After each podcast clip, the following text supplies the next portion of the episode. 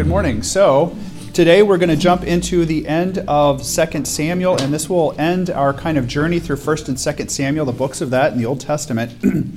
um, we're actually going to read quite a bit, so I think we're going to just get started right off the bat with the word. so, first, I'm going to just say we're going to do chapters 23 and 24. We're not doing all of 23, um, and there's, there's kind of a reason for that. Um, we'll do part of it, but I would like to ask that someone read uh, chapter 23, verse 1 through 23. Who can do that for me? I can do it if you want. Okay, and then what I'd like you to do when you're done with 23, I want you to skip all the way to the end. And just to kind of explain what's happening here, there's a narrative that goes through, through 23. Good morning. Good morning. And then there's a list of the so called 30 men. And really, I don't. We don't need to go through all of that, except I want you, Laura, to read verse 39 at the very end. Okay. Okay. Yep. Because you're going to make the point there. Okay. Go ahead when you're ready, please. Okay. These are the last words of David. This is the message of David, son of Jesse, the man made great by the Most High God speaks. He is appointed king of the God of Jacob. He is the sweet singer of Israel. The Lord's Spirit spoke through me, and his word was on my tongue. The God of Israel spoke. The rock of Israel said to me, Whoever rules, rules fairly over people, who rules with respect for God, is like the morning light at dawn, like a morning without clouds. He is like sunshine after rain that makes the grass sprout from the ground. This is how God has cared for my family. God has made a lasting agreement with me, right and sure in every way. He will accomplish my salvation and satisfy all my desires. But all evil people will be thrown away like thorns that cannot be held in a hand. No one can touch them except with a tool of iron or wood. They will be thrown in the fire and burned where they lay. David's army. These are the names of David's warriors. Josheb Basabeth, the Te- was the head of the three. He killed 800 men at one time. Next was Eliezer, son of Dodai the Ahohite. Eliezer was one of the three soldiers who were with David when they challenged the Philistines. The Philistines were gathered for battle, and the Israelites drew back. But Eliezer stayed where he was and fought the Philistines until he was hmm. so tired his hand stuck to his sword. The Lord gave a great victory for the Israelites that day. The troops came back after Eliezer had won the battle, but only to take weapons and armor from the enemy. Next, there was Shammah, son of Agi the Hararite. The Philistines came together to fight in a vegetable field. Israel's troops ran away from the Philistines, but Shammah stood in the middle of the field and fought for it and killed the Philistines, and the Lord gave a great victory. Once, three of the thirty, David's chief soldiers, came down to him at the cave of Adullam during harvest. The Philistine army had camped in the valley of Rephaim. At that time, David was in the stronghold, and some of the Philistines were in Bethlehem. David had a strong desire for some water. He said, Oh, I wish someone would get me water from the well near the gate, city gate of Bethlehem. So the three warriors broke through the Philistine army and took water from the well near the city gate of Bethlehem. Then they brought it to David, but he refused to drink it. He poured it out before the Lord, saying, May the Lord keep me from drinking this water. It would be like drinking the blood of the men who risked their lives. So David refused to drink it. These were the brave things that the three warriors did. Abishai, brother of Joab, son of Zeruiah, was captain of the three. Abishai fought 300 soldiers with his spear and killed them. He became as famous as the three and was more honored than the three. He became their commander, even though he was not one of them. Benani, son of Jehoiada, was a brave fighter from Kabzeel who did many mighty things. He killed two of the best warriors from Moab. He also went down into a pit and killed a lion on a snowy day. Ben- Benaniah killed a large Egyptian who had a spear in his hand. Benaniah had a club, but he grabbed the spear from the Egyptian's hand and killed him with his own spear. These were the things that Benaniah, son of Jehoiada, did. He was as famous as the three. He received more honor than the thirty, but he did not become a member of the three. David made him a leader of his bodyguards. And then verse 39 is, and Uriah the Hittite, there were 37 in all. Okay. Thank you. So let's just start with your reflection on what you've just read. And, and given we've been through a lot of content in 1st and 2nd Samuel, which is the narrative, of course, of the beginning of the monarchy of Israel. So it started with Samuel, the last prophet, or I'm sorry, the last judge of Israel, the first anointed king, Saul, and then the second anointed king, David. And at the end here, remember, if you remember a couple weeks ago during my, um, my uh, message in the main service, I made the comment that it looks like the end of 2 Samuel is a bit of an epilogue or a footnote that was added later. What, what do you, given that, what do you take from this passage? What, what's the message you're getting from this? I think they wanted to kind of specifically talk about the different soldiers in the army and what they accomplished through uh, God's power. Okay. Yep. The soldiers of Israel accomplished through God. Yeah. Okay. Yep. What else?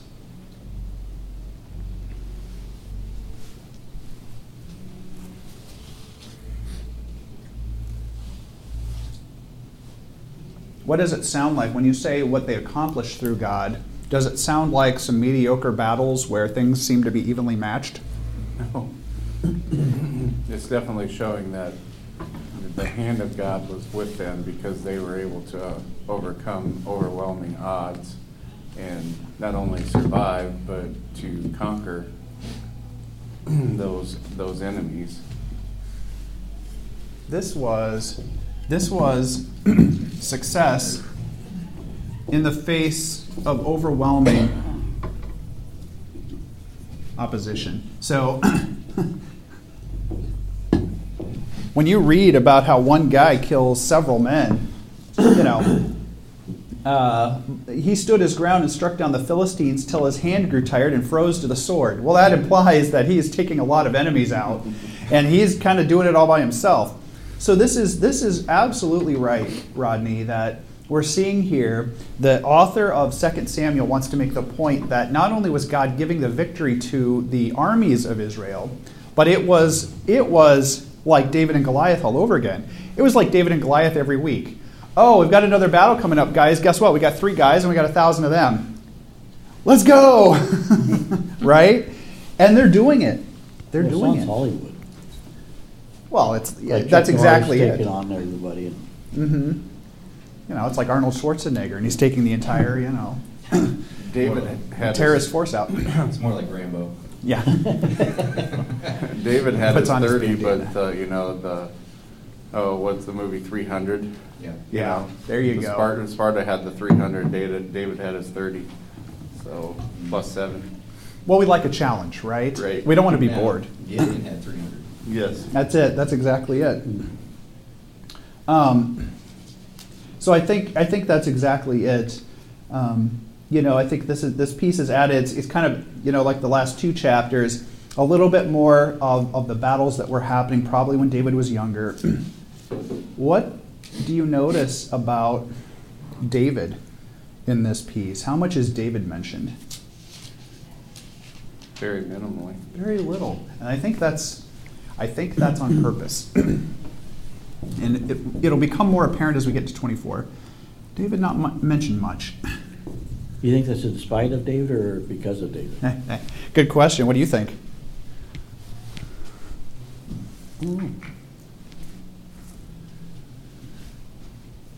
It seems like we've had a lot of narrative of David, right? Yeah. Over and over and over again. David led his men. David led his men. David was victorious. David was victorious. All of a sudden now it's his men who are victorious. The army of Israel, and I think that was that was a, um, a purposeful piece here.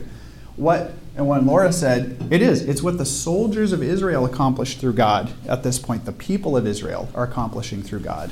Um, Well, Second Chronicles at, um, was it seven fourteen?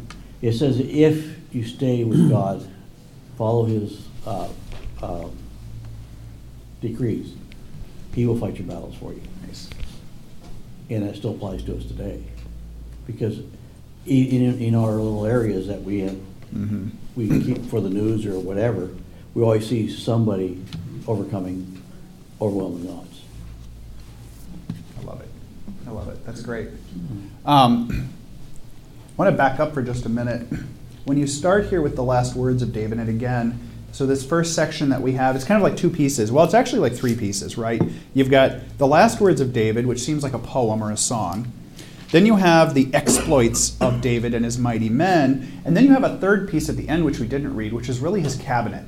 right? A lot of these names will, will seem familiar if you read it. We're not going to read it in class here. Um, it appears as though the author is trying to, you know, review the case that he actually had a functioning cabinet or bureaucracy to help lead. Um, the first part that we look at, this song, we, it says the last words of David, but it's not the last words of David. It appears to be the last words, um, maybe the last song of David, because as we get into First Kings, there will be a little bit more of what David said and did um, before he actually died. but when you read this piece, what, what do you see here? The oracle of David, son of Jesse, oracle of a man exalted by the Most High, the man anointed by God of Jacob, Israel, singer of songs.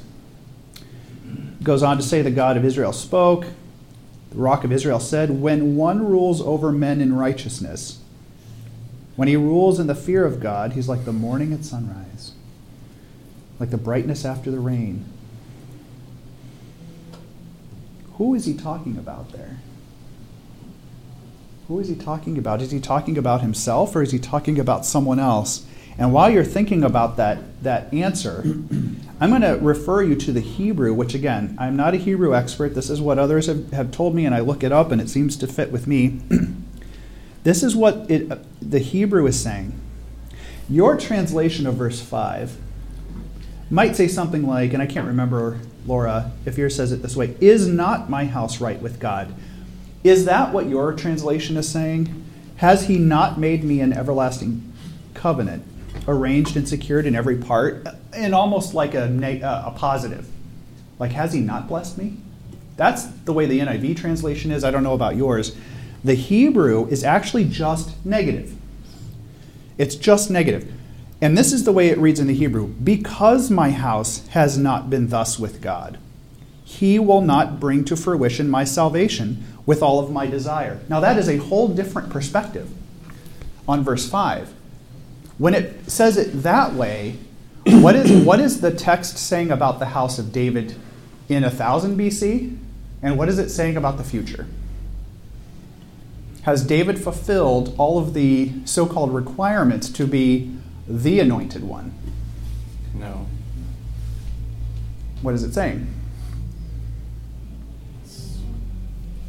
Saying that, you know, that hasn't come to fulfillment yet, that's going to come in the future. I think he's referring to Jesus. He's not the, he's not the Messiah. And this is what Christians have interpreted for 2,000 years since the coming of Christ is that they, you know, the, the, the Jews of the period would look at that and say, well, maybe or maybe they're not talking about David. Because again, remember, David was the archetype for something to come that was much greater. And in fact, God promises earlier in 2 Samuel that David's house will be the house in which the anointed one will arise. Sorry. But after Christ comes, it, you start to reinterpret this and go, wait a minute, they're not even talking about David here. They're talking about his house, which is his family. but I think it's very telling that at the end of 2 Samuel, what kind of light are we shedding on David himself, the man? He was just a man. Oh my gosh. David, and we'll say just a man. What kind of man? Righteous, man. he was righteous, and what else? Flawed.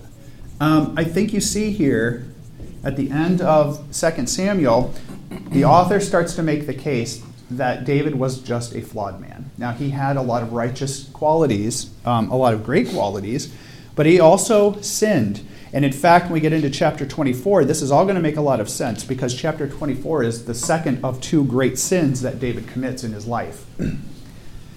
we have a flawed guy. The Hebrew is saying, the fulfillment of the anointed one has not happened yet. That leads us to believe that someone much greater is coming. And we, of course, would say that that is Jesus of Nazareth. The anointed one has not come yet.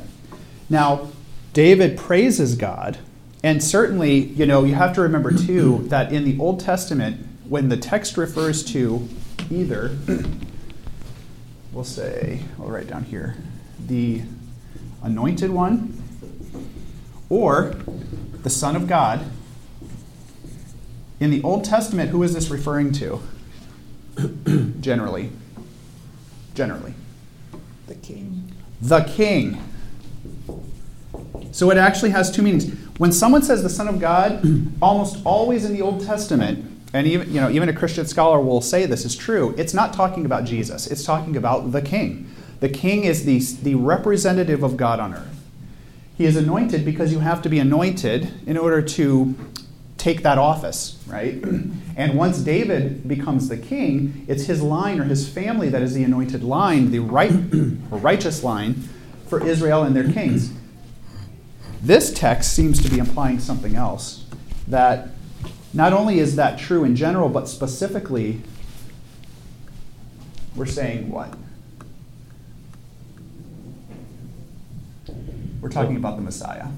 For someone to be anointed, someone has to anoint. And who would that be? That would be God. Mm-hmm. Good, I mean, we, we tend to put the anointed up at the top, right? Yeah.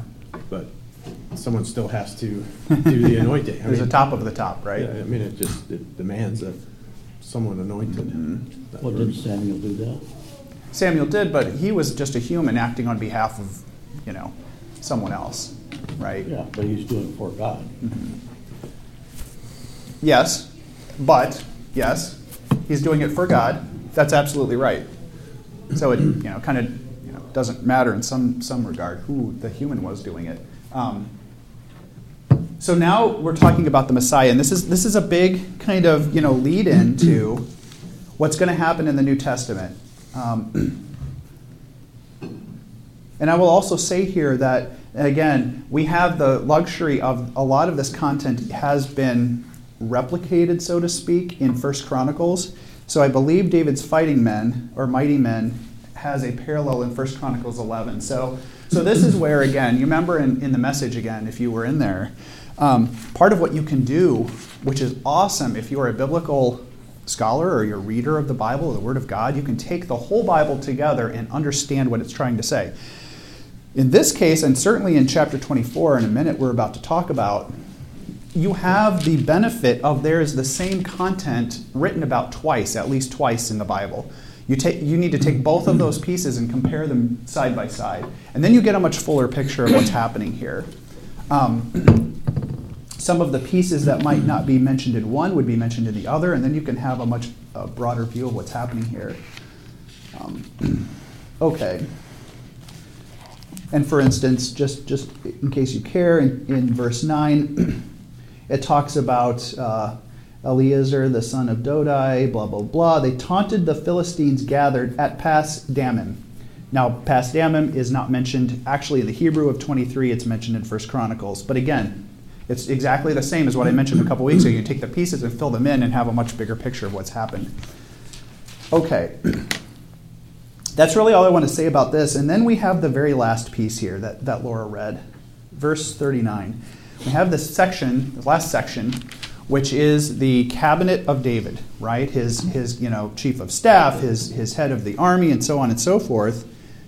Who is this very last guy that Laura read? And Uriah the Hittite. The one that David had killed. Why is that in there, Rodney? Why is that in there? I think it was showing that not only did David have one of his best fighters killed, is what, you know, I think David probably knew him personally. Okay. Why is that? Why is that the very last one that's mentioned? I'll put on to you. Maybe maybe we need to read 24 to understand it, but it's very telling that this is in there. Remember, the first great sin that David committed was what? Bathsheba. Counting, Say it again. counting the. That's the second one. We're about to read that. There's a first one that happens when he's a little younger and energetic. The, He steals Bathsheba. Bathsheba. The wife of Uriah the Hittite, Bathsheba, a beautiful woman, is bathing on the, uh, the rooftop next to the king's palace. And the king, who should be at war but is staying home, is looking out because he's got nothing better to do, right? Sees this beautiful naked woman bathing on the housetop next to him. And guess what? One thing leads to another, humans are humans. And a very terrible sin occurs in which David sleeps with her, and he's married to someone else. Actually, we'll go into that later. He's married, and he commits adultery with Bathsheba. But that's not the worst part of it. It's terrible. Once he commits that sin of adultery with Bathsheba, he then gets her pregnant, which causes a big issue because her husband is off at war. Uriah the Hittite is going and fighting for David, and he hasn't been home for months. So, guess who the baby is going to belong to? Well, it's not Uriah the Hittite. And things will get found out. So, David has Uriah brought back, tries to entice him to sleep with his wife. He won't because he's supposed to be with his men on the battlefield, and he refuses to sleep with his wife nobly. So, David has him killed in battle. He has his troops basically kind of back off in the, in the moment of a terrible uh, siege, and Uriah is killed because he has no defense. a terrible sin. One sin leading to another and a snowball. So, that was his first great sin, and it caused a lot of problems with David and his leadership and with Israel for the next several years. Now, we've kind of maybe you've forgotten about that by this point. We've, we've kind of, you know, gone on to hear all the other exploits and this and that happening, um, rebellion. all of a sudden we get this list and Uriah the Hittite pops right back in. It's kind of like, uh, I don't know, pick your favorite movie. All of a sudden the bad guy or maybe the guy that was wronged like in Act 1 that you completely forgot about in Act 3 shows up with an axe or something or, you know, the guy you thought was dead, he shows up, you know, half burned, but he's going to still try and kill the good guy. And you're like, didn't that guy die already? Suddenly Uriah the Hittite, you're like, oh, Uriah, Uriah. What got me with what he did was he sent the note for Joab back with Uriah to tell him, Joab to put Uriah back around on the front line so he could get killed. He sent a note with Uriah to give to Joab to kill him. Oh, the whole thing stinks. the whole thing stinks. The whole thing is a horrible tragedy. And, uh, and funny you should mention Joab because we're going to talk about him again. But I want you to think about that. We've got Uriah mentioned right at the end of this list here, and now we're about to read chapter 24. We're going to read the entire thing, the second great sin of David. Chapter 24, the entire thing, verses 1 to 25. Who would like to read that for me?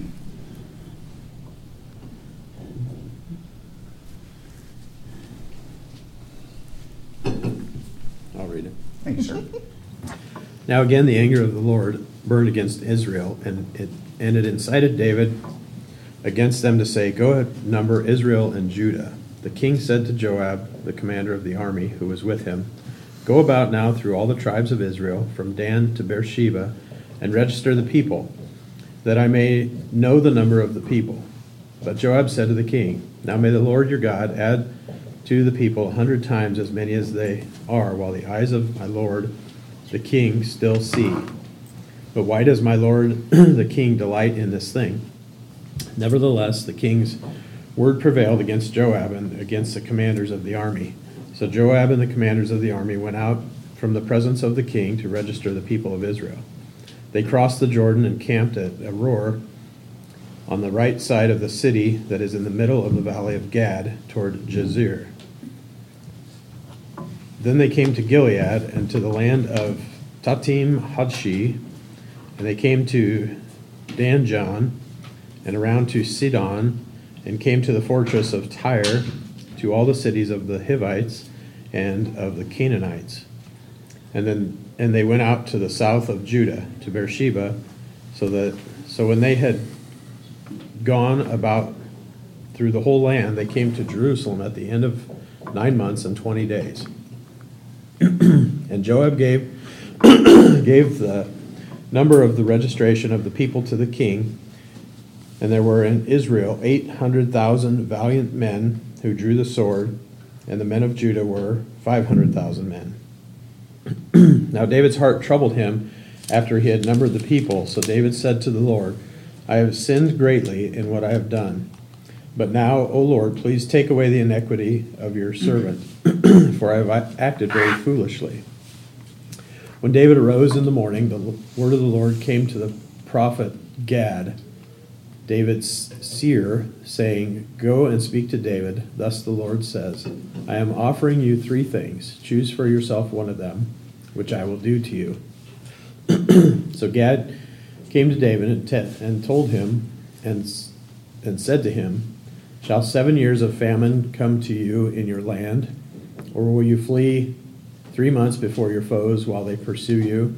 Or shall there be three days pestilence in your land? now consider and see what answer I shall return to him who sent me. Then David said to Gad, I am in great distress. Let us now fall into the hand of the Lord, for his mercies are great. But do not let me fall into the hand of man. So the Lord set, set pestilence upon Israel from the morning until the appointed time, and 70,000 men of the people of Dan to Beersheba died. when the angel stretched out his hand towards Jerusalem to destroy it, the Lord relented from the calamity and said to the angel who destroyed the people, It is enough. Now relax your hand. And the angel of the Lord was by the threshing floor of Araunah the Jebusite. Then David spoke to the Lord when he saw the angel who was striking down the people and said, Behold, it is I who have sinned, and it is I who have done wrong. But these sheep, what, they, what have they done? Please let your hand be against me and against my father's house. So Gad came to David that day and said to him, Go up, erect an altar to the Lord on the threshing floor of Araunah the Jebusite. David went up according to the word of God, just as the Lord had commanded. Araunah looked down and saw the king and his servants crossing over towards him. And Araunah went out and bowed his face to the ground before the king. Then Araunah said, Why has my lord the king come to his servant? And David said, To buy the threshing floor from you in order to build an altar to the Lord, that the plague may be held back from the people. Araunah said to David, Let my lord the king take up and offer what is good in his sight. Look, the oxen for the burnt offering, the threshing sledges of the yokes of the oxen for the wood. Everything, O king, Araunah gives to the king. And Araunah said to the king, May the Lord your God accept you. However, the king said to Araunah, No, but I will surely buy it from you for a price. For I will not offer burnt offering, offerings to the Lord my God, which cost me nothing. So David bought the threshing floor and the oxen for fifty shekels of silver. David built there an altar to the Lord and offered burnt offerings and peace offerings. Thus the Lord was moved by prayer for the land, and the plague was held back from Israel. Thank you, sir. what just happened? what just happened? Well, if you go back to twenty-three, he hmm? was probably reminiscing. This is great, this is awesome, you know, and maybe remembering things, and then as he's praising God, there's probably Satan right there, and maybe put something on his heart, like, hmm. do you have enough in that? You know, and where, where's your trust lie? So maybe in the, in the beginning, you know, hold the trust of God. And the reason why he was so successful is because of him, but then quickly faded away, you know, didn't know how big his army was. That is exactly it. Thank you, Roger. That is exactly it. And and when we read it today, we, you know, maybe you're not into the word, or maybe, you know, it, it might strike you as odd, but you come across this passage, which happens to be the very last one, and you're like, oh, we've had we've had some flowery stuff at the end, we've had some great battles. All of a sudden, the very last chapter of 2 Samuel is one of the worst for David. One of the worst at the very end. And you're reading it like, well, why does it matter what a census is? Why is taking a census bad? In today's modern age, most developed countries have a form of counting their population. And you got it. You got it. The answer here is David relied on his men, Yeah. on the number of men that he had, Yep. for his strength and his pride and his character. I was gonna say, that's what I thought was pride right away, that this was more of a pride thing. Look what I have accomplished. I have, you know, hundred and twenty thousand fighting men or whatever, or Yep. one point two million actually. Yeah. You know, Yeah. look what, what I have accomplished, this great kingdom I have built. And I was like thinking, oh gosh, I'm sure glad my, if I have a sin of pride, it doesn't cost seventy thousand lives. You Well, know? he was bidding on what his, his men would do Mhm. instead of what God would do in his man. And Morna, He I, had less that's money. exactly it. Now let's just rewind one hmm. chapter. We just got done being told by the author of 2 Samuel what? How many men does it take to be successful on the battlefield? One one with As God. many as God decides. That's it.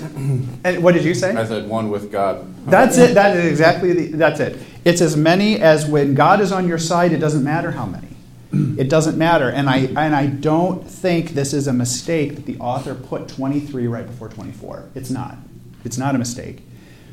You know how like God always tells us that He'll give us a way out of temptation, Yep. and I think this is this chapter shows evidence of that, where David's going to sin, and Yep. Joab tells him, "You don't need to do this." Like he's trying to tell, him, like talk Sense? sense into I don't mean to him, put words in your mouth. and like so God's giving him a way out of his sin there, and he doesn't take it.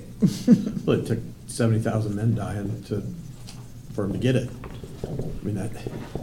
you I brought was think three- it's interesting which one he picks. Yeah, you brought three very bad choices. He picks the one that will affect him the Didn't, least. didn't cost him anything. It's it's interesting because you know a scholar looks at this and goes, what probably the take home here. Remember, some of this is inferred, right? Is it sounds like it's it you know the, the amount of casualties may be the same. It's probably going to be seventy thousand people will die. Now you can either have that extended over three or seven years, depending on the Hebrew, or you can have it hmm. over three weeks, or you can have it over three days, right? Now, again, I think you just said this. What is David thinking? He's thinking of the thing that will affect him the least. Why? Because it's not the people he cares about. it's David said, I am in deep distress. Let us fall into the hands of the Lord, for his mercy is great. But do not let who fall into the hands of men? Yeah. Me. Well, let him, you know, drought, I don't care. Uh, Well, this is got a cigarette. job- I got a job to do. That's it. I'm a king. I got to, I've got been to chased enough in What my happens life. to I don't these need any more chasing. How many would die if I go? You know, if I die, then they're all a subject of, to death. Now we Even can't- though, you know, God said he would be chased for, what was it, three months? Right. He didn't say that he would die. He would be He captured. just had to live uncomfortably Right. and on the edge. He's Yeah. done that before. Right, Exactly. but, He's you know, it's like, It's a little more used to cushion them. I'm way Yeah. better. Yeah. That's it. and he's an old Dude, I'm man good. now, so, you know, being chased for three months is probably a lot harder. But yeah, he did mm-hmm. take the least of things that would affect him. But I love this, and I love Joab, and I know say what you will about Joab, and he's got his dark he's got his dark parts. There are times Joab is an interesting character. He might be one of the top ten people if I could go back in history, and maybe you know, of course, you know, depending on your view of heaven and what that looks like, you you might know who Joab was as a man. I want to meet the guy because he sounds like a very interesting character. like he could have like taken over Israel, or like Yeah. he could have tried anyway. Mm-hmm. Like there were Yeah. many opportunities for him to be like, I'm gonna start, a- just, you Yep. know. But he ki- he knew that that wasn't God's plan for him. You know. I don't know. He's very interesting. I agree. He did it for nine months. Counting these people for nine months, I'm sure he. This could not like- be fun. like, This is not gonna end well. That's This it. is not gonna end Nine well. months of I, this is wrong. Yeah, and the king went around Joab to make it happen. This is another interesting overlap. Again, 1 Chronicles 21. I want to encourage you read your Bible, read it every day. Look at 1 Chronicles 21, which is, is a recounting of 2 Samuel 24. In that hmm. narrative, the author of Samuel left out something kind of important that Joab, after going through the 10 tribes, stopped at Benjamin and Levi because he thought it was ridiculous and he wasn't going to keep doing that anymore. So he just went home and he reported what he had seen for the other 10. That's interesting because, in a kind of way, he's disobeying the king there.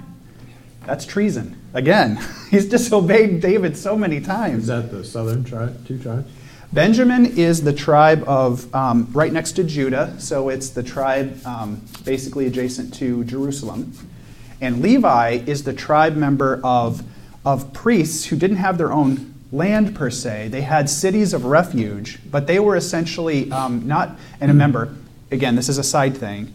In, in Israel, land meant power and money. If you had, if you had land, you had agriculture, you had livestock, you had the means to manufacture um, goods and services, and thus it meant you were wealthy and powerful. The Levites, God specifically did not give land, because he didn't want them to rely on the land for their power and wealth. He wanted them to rely on who to give them money? God, God and People, people. the Israelites. like a virtual tribe. Exactly. That's a great way to put it, actually. Virtual. An V-tribe. Online, an online Like tribe. Really have a E-tribe. Um, but to rewind here, so what does Joab do? And I want to make this point. Remember, every time we have a conversation in this class, I want you to be thinking, what's the take home message here? What is the action item for me? Well, maybe in your life it's not counting your troops, um, but it could be, and I'm going to get back to that in a minute. One of the take home messages I think we need to have here is this. I think if you are a righteous person, meaning you are im- imbued with righteousness through your belief that Jesus is the Messiah, and thus you are imputed with his righteousness, God gives you ways out of your sin and your error through righteous counsel. Who is the people giving you righteous counsel in your life if you're a brother or sister in Christ?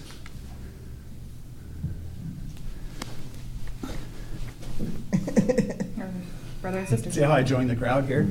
It's you. Our brother and sister. your brothers and sisters and your leaders of the church and the scripture the holy word you have so many you have so many resources at your disposal now i'll challenge you as i am challenged what happens when someone gives you righteous counsel often Yeah, shut up I'm smarter than that. who what do you know I read a commentary. it's double a battery You don't know me. Yeah, You don't know it. anything. that's exactly it you don't know me slam walk away I read a commentary that um, when Jonathan was killed, that was Dave, David's equal. And he, he, so now he's king, he doesn't have anybody to, you know, be equal to him, rattle his cage and say this is wrong. Because the Bathsh- Bathsheba thing is, he was having dinners, all of his men and their wives at the Yeah. thing, so he's seen Bathsheba before. And Jonathan would have caught his eye, uh, going over there, and he would have said, hey, David, you- you're doing this wrong. And then the, the census thing, Jonathan, if Jonathan was there, he would have been able to confront him and since they were equals. I want to make a really good point about that. I think that's a good point, Dan, in that we, I think it gets at this thing about, well, who are you to tell me You righteous, right? Um, good leaders take counsel from others. Good leaders tend to take counsel from who? The people either at that level or above, right? Like, oh, well, okay, boss, you just said this. I'm going to take your counsel. Good leaders, as opposed to great leaders, don't take it from where? Below. Down below. I'm tell- Non-Christians. It could be that. It could be non-Christian. It could be, you know, if you're a manager or you know, uh, uh, colonel, uh, you might uh, have people who work under you or for you. They might give you counsel. I think the difference between a good and a great leader is a great leader listens to the people, no matter what status or, or place in society they have. Um, I think the caveat to all that is just people could also give you bad counsel because we're also infallible and and I you think it's this. Yeah, and so I think that's why I you wrote have that. to like Yep. instead of just being like you don't know anything whatever Yeah. you take what people say and then you read your bible and you pray for the holy spirit to tell you you know like to either soften your heart to what they're saying or You let the to see that it's not right Agreed. Well, that's why 100%. counsel should be plural, so you get more than one o- other input, and so you could have, Ooh, that's a good one. Yeah. That's a good one because what happens when you only listen to a certain group of people? Well, then you're a cult. And I'm not going to name the names. You just w- drive around Ankeny and you will see the buildings that belong to people who claim to be Christian who are not. They, one of their fundamental flaws is they will tell you, unless you listen to what brother so and so, a leader of this particular institution, says, you're going to hell and you're going to be kicked out of your family and you're wrong. And the problem with that is, who are they not saying you should go to? God. God and His Word. So start with the Word. If it contradicts the Word, that's a big that's a big problem. If it contradicts what God is telling you through prayer and insight, that's a problem. And here again, I make the case: righteous counsel. Again, test test the Word, but listen, listen. And and a lot of times, when are you going to get counsel? when you're doing things right. You might. It's kind of the 80 20 rule, right? I'm Especially sure if you work in service. 20% of the time, people say you're doing a great job, but 80% it's usually what? Feedback is, Well, he it's like sucked. Jeremiah. He Okay. was the only one that was saying it right, and everybody else was wrong. So maybe that's the 99-1 rule, right? Yeah. I'm sorry, Laura, I cut you off. What were you saying there? No, I just, um, I'm pretty sure I studied this one time and, I mean, maybe I'm completely wrong. But I think that it says in the law that they're not allowed to do a census, like without God issue, like telling them to do it, but I will Whether refer that's true or you. not, I'm not sure. Yeah, we will, we will talk about at least this for Deuteronomy 17 here. Um, In fact, let's do that. This is a good example of using the word to inform what you should and shouldn't be doing. Who would like to read Deuteronomy 17, 14 to 21 for me? When you come to the land that the Lord your God is giving you, and you possess it and dwell in it, and then say, I will set a king over me like all the nations that are around me, you may indeed set a king over you whom the Lord your God will choose. One from among your brothers you shall set as king over you. You may not put a foreigner over you who is not your brother. Only he must not acquire many horses for himself, or cause the people to return to Egypt in order to acquire many horses, since the Lord has said to you, You shall never return to that way again. And he shall not acquire many wives for himself, lest his heart turn away, nor shall he acquire for himself excessive silver and gold. And when he sits on the throne of his kingdom, he shall write for himself in a book a copy of this law, approved by the Levitical priests. And it shall be with him, and he shall read in it all the days of his life, that he may learn to fear the Lord his God by keeping all the words of this law and these statutes and doing them, that his heart may not be lifted up above his brothers, and that he may not turn aside from the commandment, either to the right hand or to the left, so that he may continue in his kingdom, may continue long in his kingdom, he and his children in Israel. How many things did David break there? The wives thing, for sure. Wives for sure. Horses. What is the horses getting at? What is horses getting at there? Number of soldiers. Power. Look, if you have horses you have chariots driven by horses, you are powerful. Hor- look, we're in the age. There's no tanks. There's no drones. There, you know, there's no F-22 jet fighters. The technology of the period is missiles, which is arrows, or rocks thrown down from on high, spears and swords, of course, um, siege works like battering rams, and mobile infantry. And mobile infantry or mobile vehicles were animals. If you had horses, horses were powerful, powerful. They're getting at don't rely on yourself. Goodness, how many times has God said this to the people of Israel? Don't rely on your numbers. Don't rely on your physical size. Why? Time and again have I not proven to you that I will take care of you no matter what? Gideon and the 300, right? How many times does that story happen? And yet, and if you find the census one, that's, yeah, I don't know if you're looking it up. Um, I feel like you're right about that. I don't know, I couldn't find it. Um, that's it. Also, we don't have any uh, evidence that he kept a copy of the teachings Yeah. with him and read from it every day of his life. You know? I think most of the kings, we don't have evidence that any of the kings did that, and that. Until perhaps Josiah's Josiah. reform. And so here's the question, the next action item. What does that tell you? Depend on God and stop praising yourself. I think we forget, when we talk about David a lot, we, we remember all this great stuff he did, and typically that's where we go with David is, man, he was a mighty king and Yep. Conqueror, and he did all this stuff, and we kind of forget the, that our, our nature is not necessarily that. Yep. And with God, we can become good, we can have victory, we can do those things. Um, This kind of points out, to me, as I look through this, it's like, you know, he's just a flawed man, but he was also a righteous man. You know, he was both, and the, the flawed was innate, and the, the righteous was granted, was given to him, was, because he did trust God. I mean, it's, it's our lives, right? We, we do, we don't. We do trust and we don't trust. And A good example, uh, like a good thing that we should, about David, that we should definitely follow is when he was wrong, when he was wrong about Bathsheba, he immediately said, he didn't say, you don't know anything. He was like, you're right. It was 100% my fault. And he mourned his sin. And same as, you know, here, once he did commit the sin, he, you know, he said, I'm the one who sinned and did wrong. And I think when we're, I think we're very resistant, resistant to doing that. How many of you, I love to pick on social media, I get a lot of grief for it, but it's true. it's, I'm right. I'm only right about this. How many of you, when confronted on social media with your flaws, say, You are right, person who just posted. I'm the wrong one. Thank you for pointing that out in me. How many of us do that? I'm not going to raise my hand. So I don't post anything. Ah, there you go. That's it.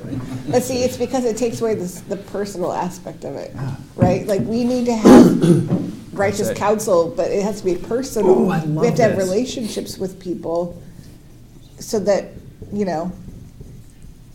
Like if I say something to you, Brian, because we have a relationship, it has more weight. Yeah. You know how I behave, Yep.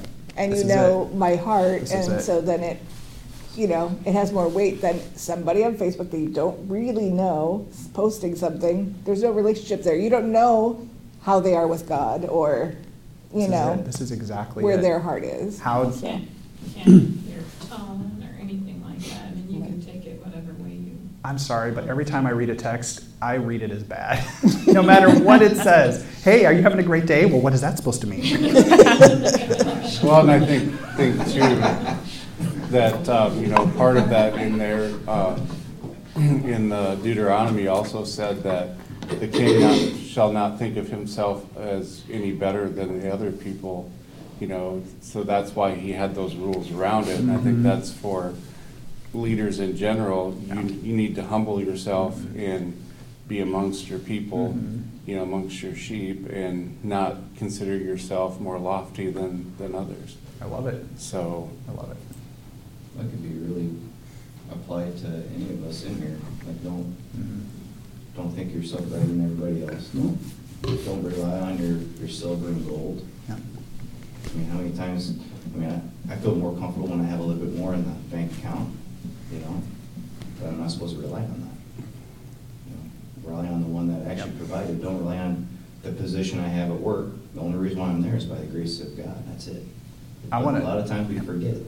We forget how we got there, why we're there, and really wherever we are in our life with God, we have a job to do for Him, regardless. It's like you never really arrive. You know what I'm saying? You know, Yep. At what point in your life do you arrive?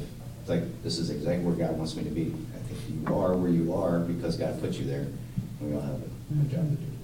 I, I want to get back to what Laura, and I thank you, brother. That is absolutely right. I want to get back to one thing Laura mentioned about who do you trust for your counsel? It's people you have a personal relationship with. I want to ask you then the next question. Well, how do you develop personal relationships with people? Let's, let's say your personal relationship should be with your brothers and sisters in Christ. how often are you communing with those brothers and sisters in Christ? Once every Sunday for an hour? I'm going to be soapbox here. Here's my soapbox of the day. you can't develop deep relationships with people with one hour a week. Just like you can't develop a relationship with your children if you work all day and take the subway home only to tuck them in at night. you can't.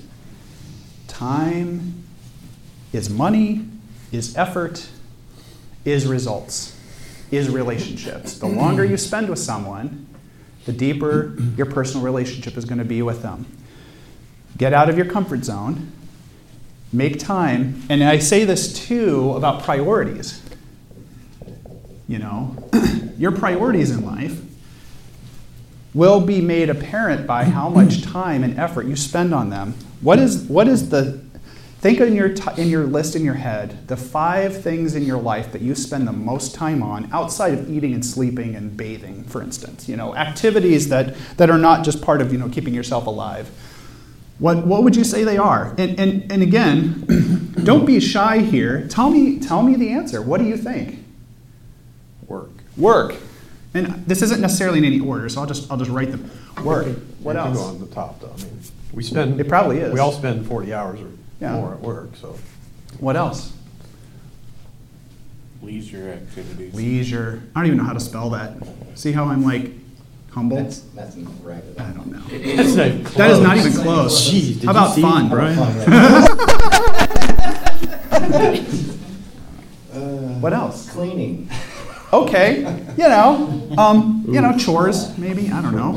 It's spring cleaning week, he's bitter. Our family. Okay, family. There you go. Now, now we're getting somewhere. And, and you know that can mean different things. But I'm going to say here, you're kind of, you know, for lack of a better way, your home family. Can I, can I just throw a token God out there so we can? Oh well, At we least ran out of room come here. on, I don't know what to tell you. A list. There's God. Okay. Well, and when you say God, what do you mean by that? What is that? It's Pretty much everything. I mean, it, as long as he filters through all the rest of that. Okay, that's that's fair. Some people may mean God with one way, and other people may think God of a, a different God. God. So you don't know which, unless you know him, you don't know which one they're talking about. Mm-hmm. I mean, I, you know, I could, li- I could list off all the, you know, devotions, Bible reading, prayer, Yeah. blah, blah, blah. That's fine, and I, I think that's the point. Is give an There's- example. There's that group. Yep. of- uh, I, want to say that, and that's why I say everything, but Yep. there's, there's that, that we, that we tend in our mind to say, well, these are the things that I, the checklist, right, that proves to myself and him, I guess, that I'm spending time with him. But trusting him, loving others, Maybe you know. talking to your other, to your personal, your other family that don't go to church and telling them, you know, you haven't gone for a while. Yep. And uh, they believe in things that they shouldn't believe in and saying, you know, maybe you should talk to this person, you know, maybe you should Yep. go to I church, go to senior supper because my I love it. grandparents need to go. I think, but I think we sit in a very opportunistic time right now because we've, we've spent a year of not really sure, do we go to church, do we not go to church, do I wear a mask? And All of that stuff kind of puts us in a place, I called Junior Baca Mm-hmm. the other Good. day. Yeah. I was working over kind of by his house, everybody's house. Um, I'm like, hey, I- there's his white fence, I'm gonna call him, you know, and I called him and I, or, and we, you know, we chatted a little bit. What have you been up to? Miss you, haven't seen you. I don't know what he's doing, you know, been working a lot, he said, with his new job. I'm like, okay, well, sure would love to see you, you know? I mean, that's a God thing, that's Yeah. not a, he and I had a friendship that went about as deep as sitting here on Yep. Sunday mornings. Yep. And we sat on his porch one Mhm. day and chatted while it rained. But just to remember it was a, I, and it wasn't me, I'm, I'm not taking credit for this. Hmm. God's like, hey, you should call that guy, you know? That's what I mean by God. I love it. Here's what I want to kind of wrap up with. It's, it's two things. One is the priority idea. This is, this is one thing I want to talk about. The second is counting, counting your, how do I say this? Um, your assets, for lack of a better way. On the priority front, I really want to drive this home.